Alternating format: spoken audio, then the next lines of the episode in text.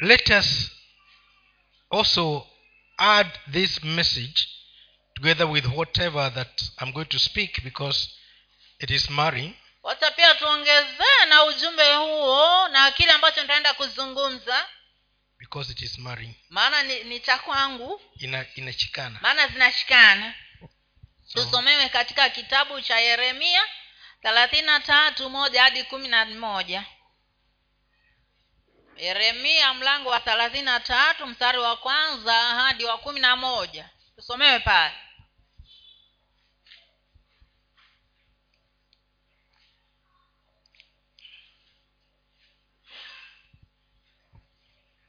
Yeremia thelathini na tatu moja hadi kumi na moja.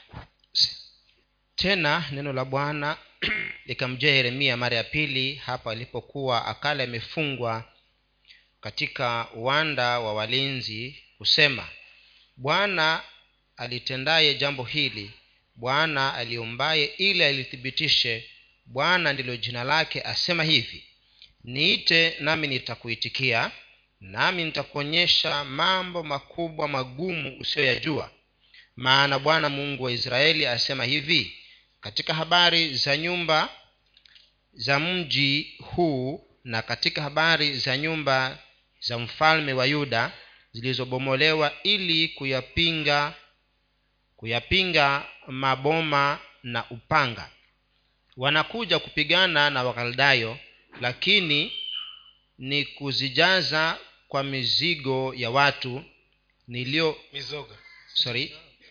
Wanakuja kupigana na wakaldayo lakini ni kuzijaza kwa mizoga ya watu niliyowaua katika hasira yangu na ghadhabu yangu ambao kwa ajili ya uovu wao wote nime nimeuficha mji huu uso wangu.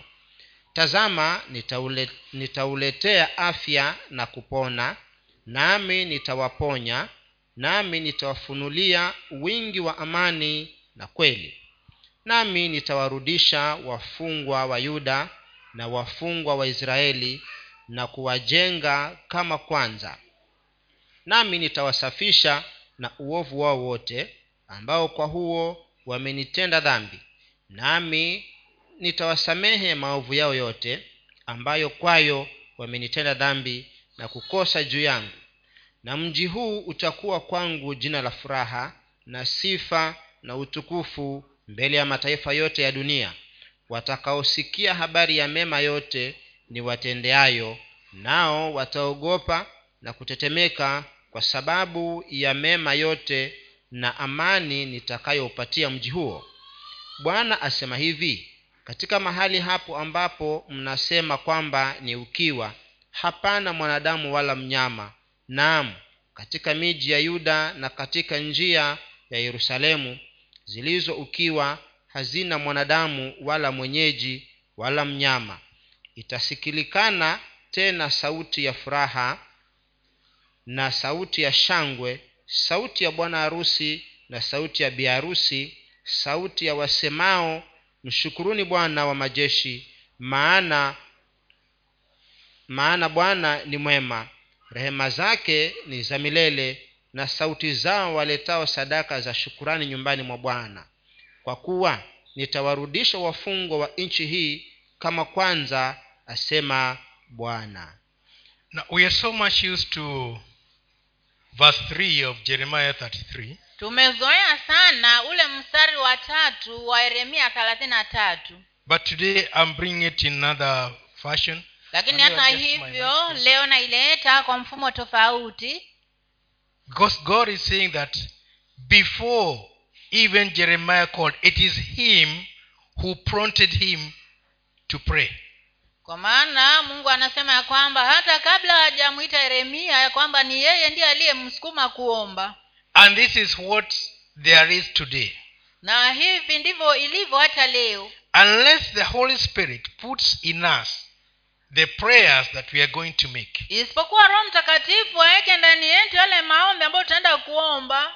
Our prayers will be just in vain.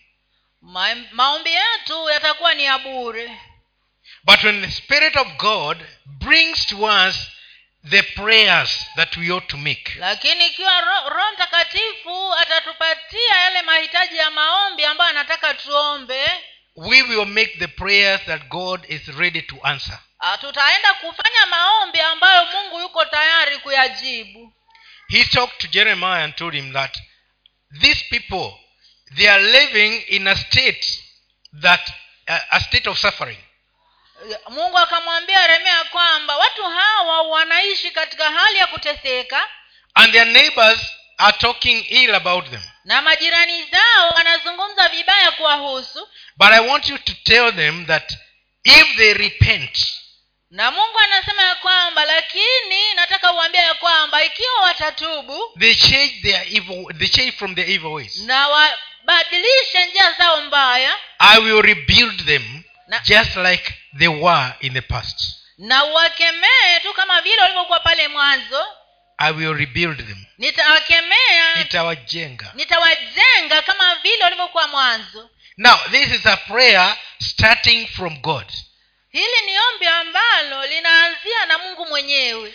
This the, the people were not asking for a rebuilding by god watu ambao walikuwa hawamuulizi mungu ili awajenge they were not even praying about it. hata pia walikuwa hawaombei swala hilo. They were in that state and they were used to it because even their neighbors knew that that is the way they are.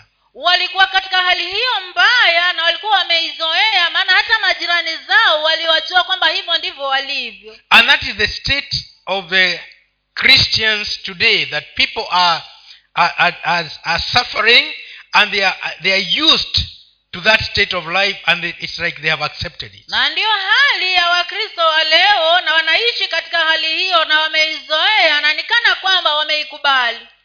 They are used to living in captivity. Wamezoea kuishi katika hali ya utumwa. But god is telling them if you're going to change your ways lakini and you pray to me i will rebuild you again like in the days past lakini mungu anaambia kama mtabadilisha njia zenu nitawajenga na kuwawarudishia ile hali yenu ya mwanzo I know we are used so much to verse 3. Call unto me, and I will answer, and do great and mighty things. But down there it says, repent. Tumezoea sana ule mstari wa tatu ambao unasema niiteni nami nitaitika na nitaenda kuwafanya mambo makuu na ajabu ambayo hamjawahi kuwajua In- lakini ukiteremka chini utaona ya kwamba anakuambia kwamba tubuni. If you don't repent, then the Holy Spirit cannot speak in you. kama hautatubu roho mtakatifu hawezi kunena ndani yako. He can only find room in you in your repentance. yeye atapata tu nafasi ndani yako wakati ambapo umetubu That's why as we read, we find that that first, the verse 3 is not enough to bring a, a solution. ndiyo maana kama vile tumesoma hapo utakuta ya kwamba huo mstari wa tatu peke yake hautoshi kuleta suluhisho the stronger part is when we go and we know, you know we we consider our ways we repent we examine ourselves and bring out whatever that kitu cha nguvu ni wakati ambapo tumeteremka hapo chini na tukajua kwamba ni tu- inatubidi tubadilishe njia zetu tutubu dhambi zetu ndipo tumwite bwana. You cannot repent before you acknowledge that you are in sin hauwezi kutubu hadi wakati ambapo umetambua ya kwamba unaishi katika dhambi. And when you acknowledge then you tell god please help me. I can't i can't do it without you. Na unapotambua hivyo ndipo unamwambia mungu ya kwamba hapa nisaidie maana siwezi bila wewe. But with your help i can be able to come out of lakini kwa msaada wako nitaweza kuondokea hali hino. I don't know whether it's today or no, it's today when Pastor Motata was preaching and he said, if you have fallen, the, you can if you are asleep, you can wake up. wakati mchungaji mwatata alipokuwa anahubiri hapa alisema ya kwamba kama umelala unaweza kuinuka tena You can start up again. naweza kuamka na ukaanza tena And that's exactly what he's saying here. It's not just verse 3. Please don't just live on verse 3. Read on and realize that the things that you're doing, the things that are keeping you away, are quite open in the eyes of God. na hapa ndivyo anavyosema ya kwamba usije ukabaki hapo kwa huo mstari wa tatu lakini wewe soma hapo chini ndipo utatambua vile vitu ambavyo unafanya kwamba havienendi sawa na mungu That's why I say that our prayers alone, we no, if they are not led, if they are not founded on God, we cannot be able to get the answers. na ndio maana tunasema ya kwamba maombi yetu kama misingi yake haiko kwa mungu basi hatutaweza kupata majibu When God deals with us, He deals with the foundation. He shakes us from inside and He tells us the things that we need to put aside so that we can have fellowship. Wakati mungu anapotushughulikia anashughulikia ile misingi na anatuonyesha vile vitu ambavyo inatupasa sasa kuviondokea ndipo aweze kujibu maombi yetu There is no way you can hide some things and then appear before Him and He doesn't know. hakuna vile ambavyo unaweza kuficha vitu fulani alafu ujitokeze mbele zake God knows everything. mungu anajua kila kitu kukuhusu wewe So when you tell Him, you're not, you're, you're not surprising Him with the information. kwa hiyo unapomwambia si ati unamgafulisha na hiyo habari unaleta He's already aware and He just wants you to acknowledge. yeye tayari anajua anataka tuweze kutambua ya kwamba una kitu hiko tusomewe sasa katika yeremia hiyo hiyo mlango wa saba mstari wa kwanza hadi wa saba chapter 7 verse 1 jeremiah 7 verse 1 to, to 7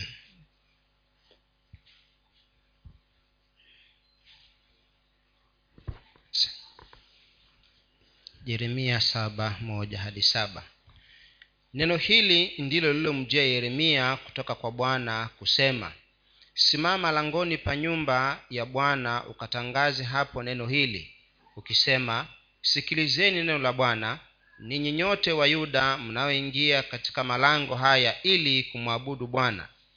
Bwana wa majeshi mungu wa israeli asema hivi tengenezeni njia zenu na matendo yenu nami nitawakalisha ninyi mahali hapa. Msitumainie maneno ya uongo mkisema hekalu la bwana hekalu la bwana hekalu la bwana ndiyo haya. Maana kama mkitengeneza kabisa njia zenu na matendo yenu kama mkihukumu hukumu ya haki kati ya mtu na jirani yake kama hamumwonei mgeni wala yatima wala mjane wala kumwaga damu isiyo na hatia mahali hapa wala kuifuata miungu mingine kwa hasara yenu wenyewe ndipo nitakapowakalisha mahali hapa katika nchi hii niliyowapa baba zenu tokea zamani hata milele. Now we are reading the same man jeremiah having a conversation with god. Bado tunamsoma mtu huyo huyo yeremia akiwa na mazungumzo na mungu. He was told now go and talk to these people who always come to the temple to worship ah, na akawa naambiwa na mungu nenda ukazungumza na watu hao ambao kila mara wanaingia hekaluni kuabudu. He is not talking to people away from church. Hazungumzi na watu ambao wako nje ya kanisa. He is talking to the people in the church. Bali anazungumza na watu ambao wako kanisani. Those who come to worship in the church. Wale ambao huja kuabudu kanisani. He says made your ways na kwamba watengeneze njia zao don't assume by associating yourself with the church you are safe. Usije ukachukulia ya kwamba kwa sababu umejiunganisha na kanisa uko salama. That's why he says three times this temple this temple this temple. Na ndio maana akarudia hadi mara tatu ya kwamba hekalu hili hekalu hili hekalu hili. It's not by going to the temple that you are safe. Si mambo na kwenda ah, hekaluni ya kwamba eti uko salama. It's not by going to the temple that your things are going to be right. Si mambo na kwenda kanisani ambayo itafanya mambo yako kuwa sawa. It's not just by going there that god is going to bless you. Si ya kwamba kwa sababu umeenda pale tayari mungu ataenda kukubariki wewe. We have this saying in, in kenya that it is 80% christian mara nyingi huwa tunasema hapa kenya ya kwamba ni asilimia themanini ni wakristo. But we are told the narrow road has just a few people. Lakini hapa tumeambiwa ya kwamba ile njia nyembamba ni watu wachache tu sana ndio wanaopita pale. So we may be 80% christian by name. Kwa hiyo tunaweza kuwa asilimia themanini wa kristo kwa jina. But christianity of the spirit is not 80% lakini ukristo wa roho mtakatifu si asilimia themanini. Now god is is viewing the church in this. Sasa mungu analichunguza kanisa kwa mambo haya. He is focused on the church. Mtazamo wake huku kanisani. The people who come into this house and worship. Wale watu ambao wanaingia katika nyumba hino kuabudu i'm not talking just about this church but i'm talking about the, the body of christ.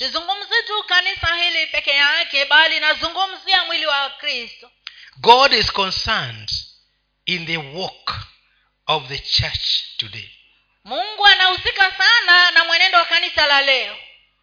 And he says by coming to church sometimes you waste time if you don't mend your ways kwamba wakati mwingine huwa unapoteza wakati kwa kuja kanisani kama hutatengeneza njia zako. Just change and then it is going to be real what you are talking about. Hebu badilika ndipo itakaenda kuwa basi halisi kile unachozungumzia. Because the state of living in sin will block you from being heard by god. Maana hiyo hali ya kuishi katika dhambi itakuzuia wewe kusikizwa na mungu but when you change he says i'll put you back to what i promised. Lakini anasema ya kwamba kama utabadilika nitakurudishia ile ambayo nilikuwa nimekuahidi. Health is our portion. Ya kwamba afya njema ni sehemu yetu. Health is, is, a, is, a, is our portion. Health afya. Ndio hivyo afya ni sehemu yetu. Happiness is our portion. Pia furaha ni sehemu yetu and many other things are our portion. Na vitu vingi vizuri vizuri ni sehemu yetu. That's why he says that in this city where people are saying that there, there is nothing once again we shall hear the shouts of rejoicing. We shall hear people even the bridegrooms marriage. Marriage will be there true marriage. Not this come and we stay and then uh, uh, let's depart ndiyo maana anasema ya kwamba katika mji huu ambao watu wanasema hakuna chochote kutaenda kusikika sauti za furaha kutakusikika sauti za bwana harusi ndoa zitakuweko na no, not, ju- not just a wedding not Na- just a wedding. We can fake a wedding. Tunaweza ku, si si harusi si si nini harusi tu ni ndoa. Harusi na ndoa ni vitu vili tofauti marriage a marriage ceremony and a wedding are two different things. Ndoa na harusi ni vitu tofauti viwili. We are seeing people having a marriage ceremony but no wedding in it. Tunaona watu wakiwa na sherehe hiyo ya ndoa wakati ambapo hakuna ndoa ndani yake. Ni sherehe ya harusi lakini hakuna ndoa. Mne- mnaelewa hiyo mambo? Ndoa inaenda zaidi ya hiyo siku lakini zingine zaishia hiyo siku ya wedding. Ya ya ya, ya, ya ya the, what the ceremony. Yeah. hiyo siku ya harusi inaishia pale. But god is saying he is going to restore like in the olden days. You can, can you ask yourself why is is it that your grandmother and your grandfather are still married today? Anasema kwamba anaweza kurejesha yale mambo ya zamani. Kama vile kwa nini nyanya yako na babu yako bado wanaishi pamoja? Na siku hizi divorce rate is very high. So what starts as a good thing ends, ends up as a bad thing. Kwa hivyo kile kina kitu kina, kinachoanza kama kitu kizuri huwa kinaenda kumalizikia kikiwa kitu kibaya.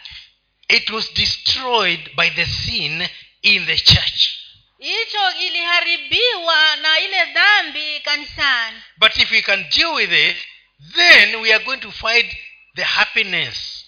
Lakini kama tunaweza kuishughulikia basi tutaenda kuipata hiyo furaha. Many children don't know anything about happy marriage.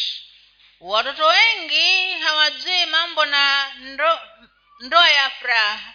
They have, they have not seen it. Hawa- hawajaiona they have been seeing fighting between mom and dad. Wao wameona tu mambo na uh, mavita tu pale ndani ya nyumba kati ya mama na baba. And so that is the picture they have about marriage. Kwa hiyo ndio taswira walio nayo kuhusu mambo ya ndoa.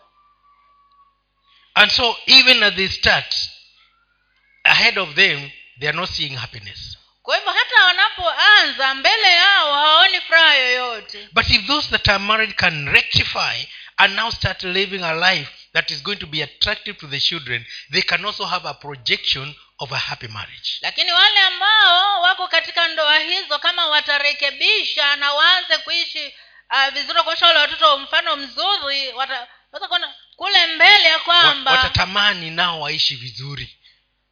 Na vikiharibika wanasema "Ah, ah, hivi sivyo nilivyoviona. This is not what i saw with my parents i don't want it. Wakati vimeharibika unaweza kusema ai hapana hivi sivyo nilivyoviona kwa wazazi wangu. Alafu wanarekebisha. So jeremiah is telling us that we need to change so that the things that people used to enjoy can come back. And i mean I, mean, I think i think you must you must have known about the celebrations of weddings in the olden days even if you're not very old. Kwa hiyo yeremia anawaambia ya kwamba ataenda kuwarudishia yale maisha mazuri yaliyokuwekwa hapo awali. Nikasema unaweza kuwa pengine uliona sherehe za harusi zilizodumu huko nyuma. Hata kama wewe si mzee lakini kuna harusi pengine uliona ukiwa mtoto na bado hiyo ndoa inaendelea. Is it true or not? Can you ask yourself why is it those people have continued up to now je ushawahi kujiuliza ni kwa nini ni kwa sababu gani hawa watu wanaendelea hadi leo? Do you think that they never disagree?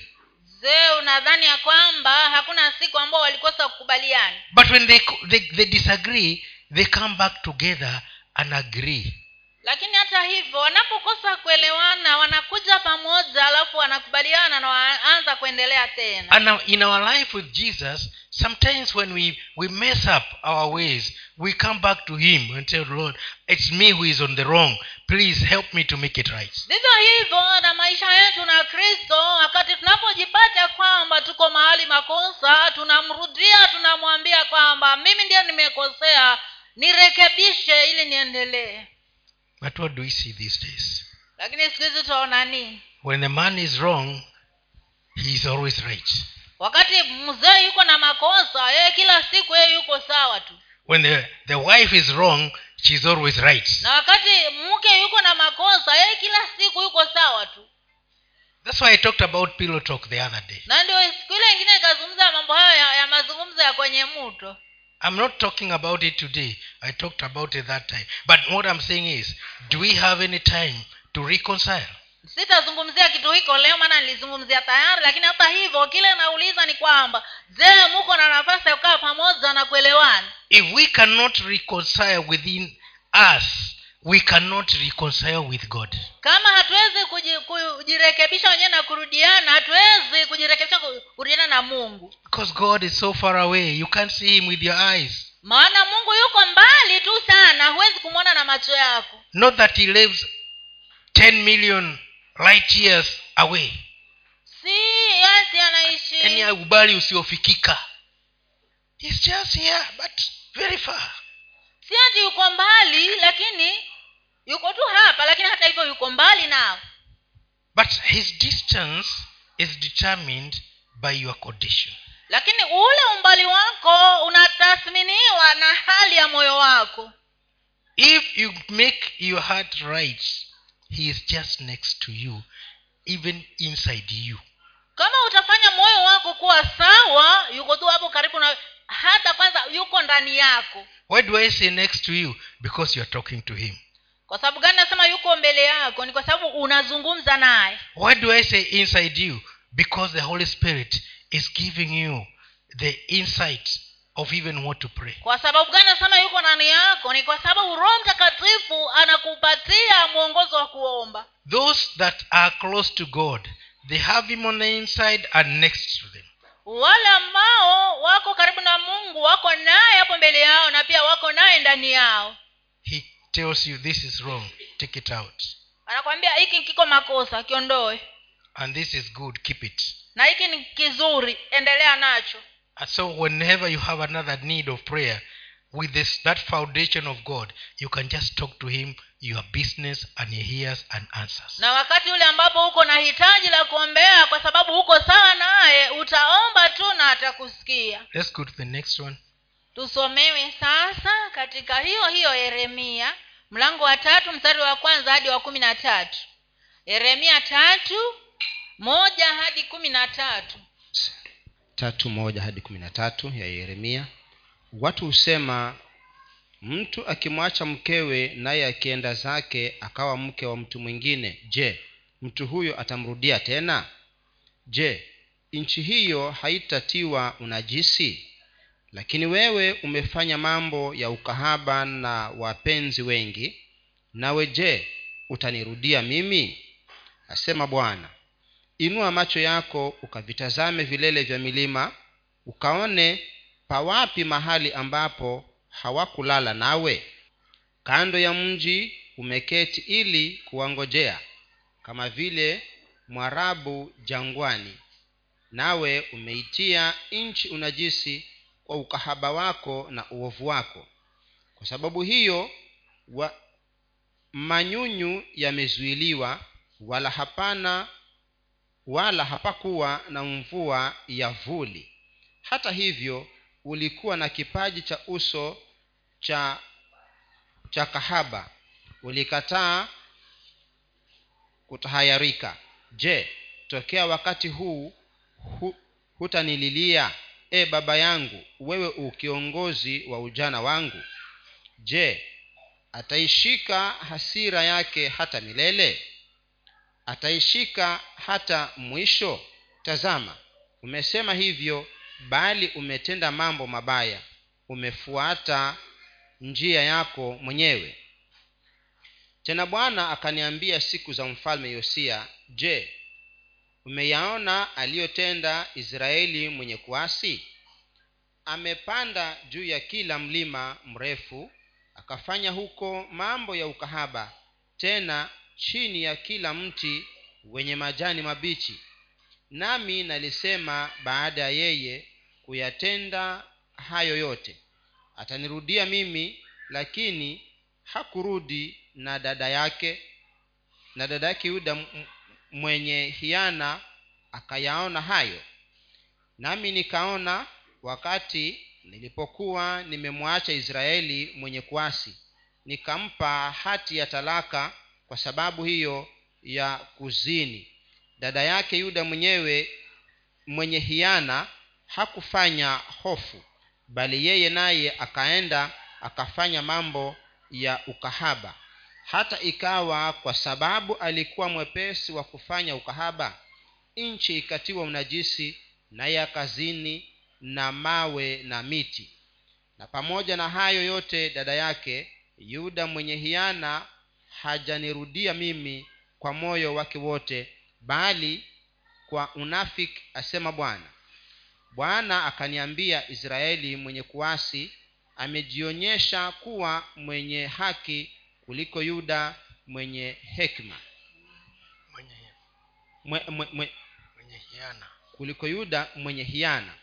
Kumi na mbili enenda ukatangaze maneno haya kuelekea upande wa kaskazini ukaseme rudi e israeli mwenye kuasi asema bwana. Sitakutazama kwa hasira maana mimi ni mwenye rehema asema bwana. Sitashika hasira hata milele ungama uovu wako tu ya kwamba umemwasi bwana mungu wako na njia zako zimekuwa nyingi kuwaendea wageni chini ya kila mti wenye majani mabichi.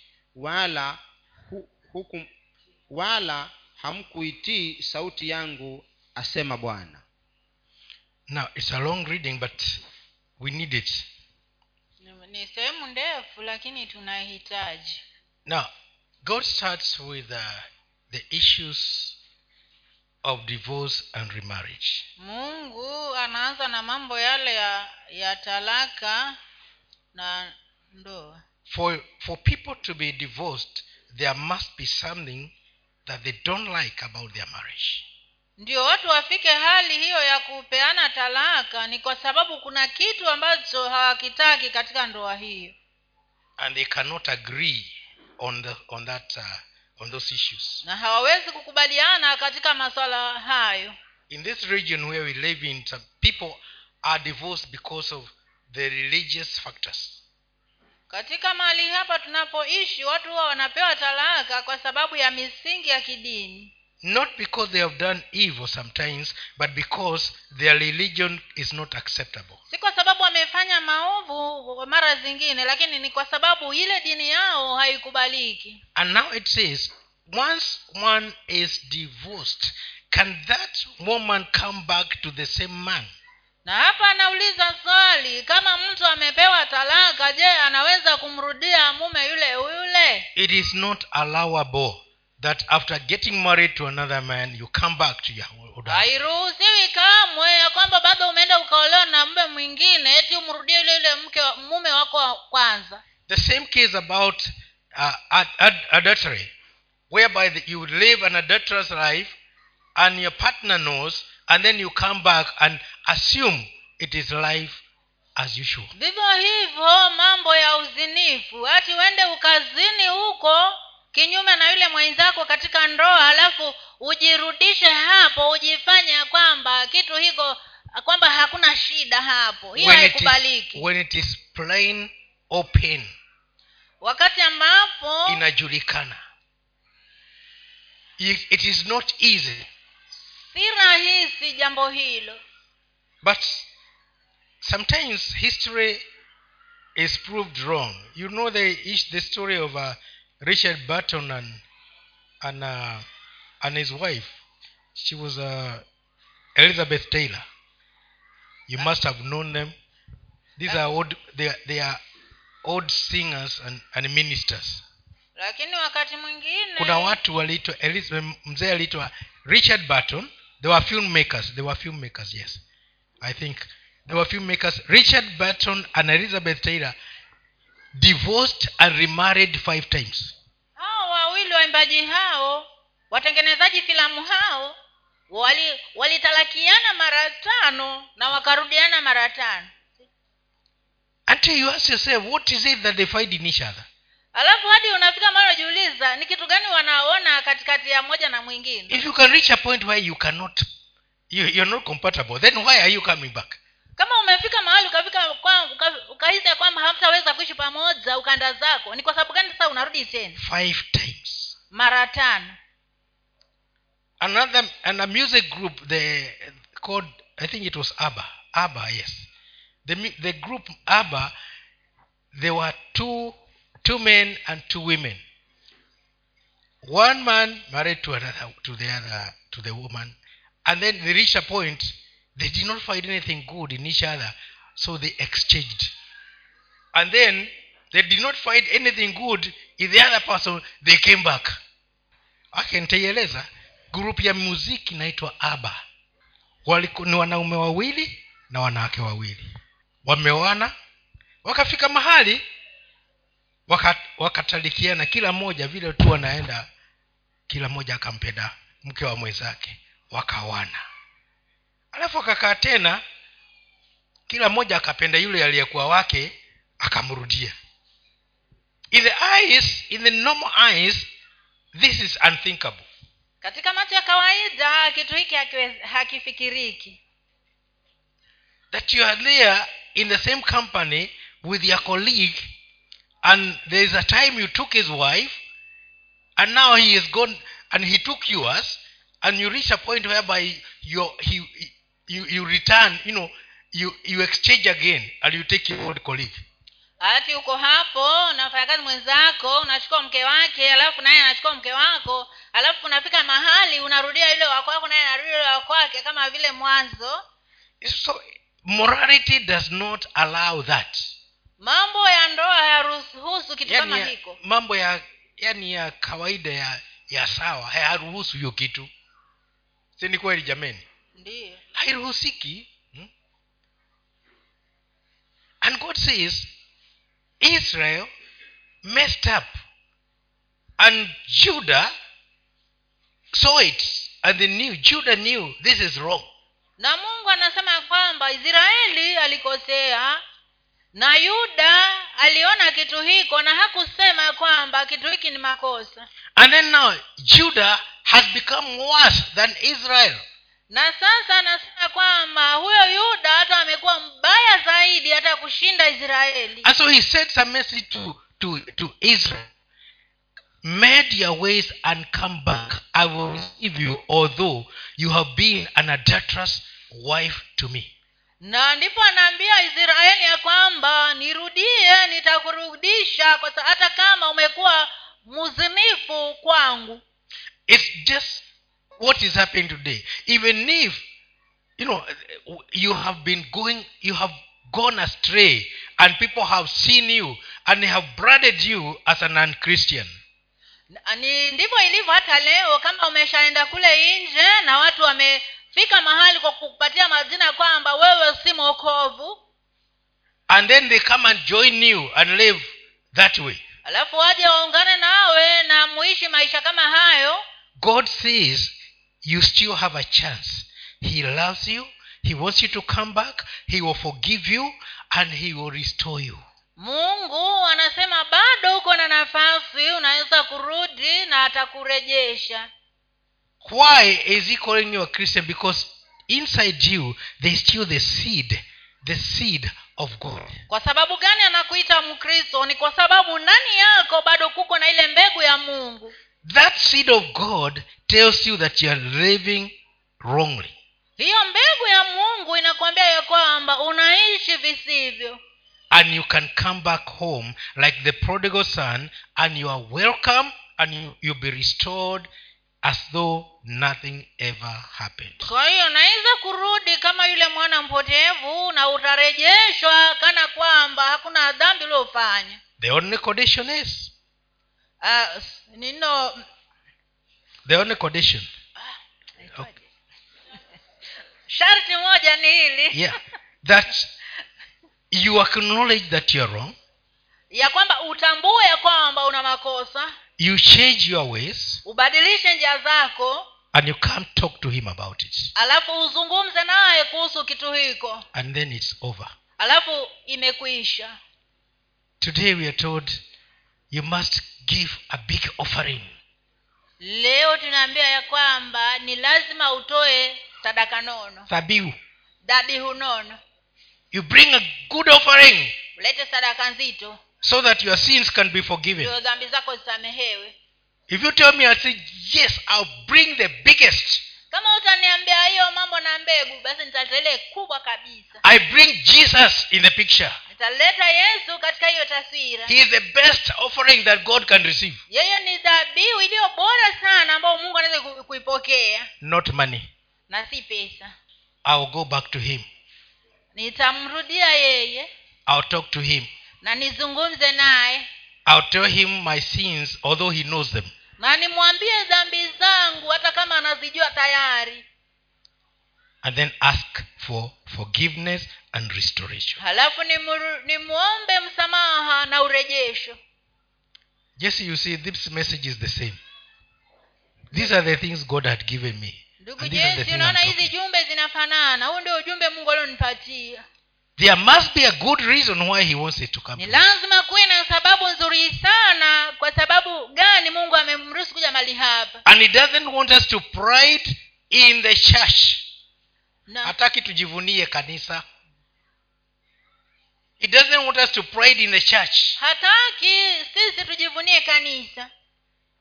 He wants us to pride in him.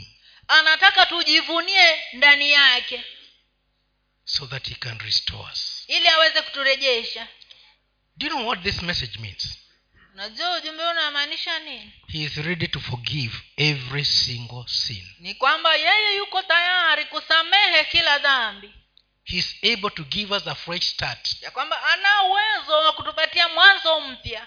He is able to see us with the eyes of love. Yuko tayari kutuona na macho ya upendo. Maybe some people out there are looking at us with eyes of condemnation labda wengine watu kule nje wanatuona na macho ya kutuhukumu but god is seeing us with eyes of love. lakini mungu anatuona sisi na macho ya upendo If only we can hear and repent. kama tu If only we can hear and repent. kama tu tunaweza ku, kutubu eh? kusikia, Kusikia na kutubu, na kutubu. kutubu Who are we hearing? ni nani tunayemsikiza God speaking to us about coming back. mungu akinena nasi kuhusu mambo ya kuturudisha Because He is the foundation of our prayers. maana yeye ndiye msingi wa maombi yetu Without Him, we don't know what to pray. pasipo yeye hatujui kile cha kuomba But He has given us a way out. lakini hata hivyo ametupatia njia ya kutoka Can we read? I want to finish this message. I don't want to leave anything today. tusomewe katika kitabu cha hesabu ishirini na mbili thelathini na sita hadi thelathini na nane hesabu ishirini na mbili thelathini na sita hadi thelathini na nane verse thelathini na sita hadi thelathini na nane 36 to 39 38 i like that part very much. ishirini na mbili thelathini na sita hadi thelathini na nane ya hesabu. Balaki aliposikia ya kuwa balam amefika akatoka kwenda kumlaki mpaka mji wa moabu ulioko katika mpaka wa arnoni ulioko katika mpaka upande wa mwisho wa mpaka huo. Balak akamwambia balam je mimi sikutuma siku sikutuma watu kwako kwa bidii ili kukuita? Mbona hukunijia? Je siwezi mimi kukufanyizia heshima nyingi? Baalam akamwambia balak tazama nimekuja. Je mimi sasa nina uwezo wowote kusema neno lolote? Neno lile mungu atakalolitia kinywani mwangu ndilo nitakalolisema. Now this is balaam the prophet and, and barak the king. Huyu ni balamu yule nabii na na yule balaki ni mfalme. Balaam had been sent by barak to go and curse the children of israel. Balaamu alikuwa ametumwa na balaki aende akawalani wana israeli. But you know the story when he was on the way he was, he was saved by his donkey lakini unajua ile hiyo hadithi wakati alipokuwa nziani kwenda kuwalaki aliokolewa na punda wake. And you said, okay you go on but you only speak what i tell you to speak. Na- otherwise i'll kill you. Na malaika wa bwana akamwambia wewe nenda lakini utazungumza kile tu nitakachokwambia na ukikosea nitakuulia mbali. So when he came back he did not go to report to the to the one who sent him. Kwa hiyo aliporudi hakwenda kupiga ripoti kwa yule aliyemtuma and he sent for him. Na huyo balaki akamtumania. And when he met just didn't i said people to come and call you? Na alipomfikia akamuuliza je sikutuma watu waje wakufuate? Why didn't you come? Kwa sababu gani hukuja? Am i not able to pay you? Je mimi siwezi kukulipa? Because he had been promised that you'd be paid. Kwa sababu walikuwa wameahidiwa kwamba atalipwa vizuri. And he said what can i say? I can i don't have words of my own na ndipo akasema nisemeje mimi? Maana mimi sina maneno ya kwangu mwenyewe.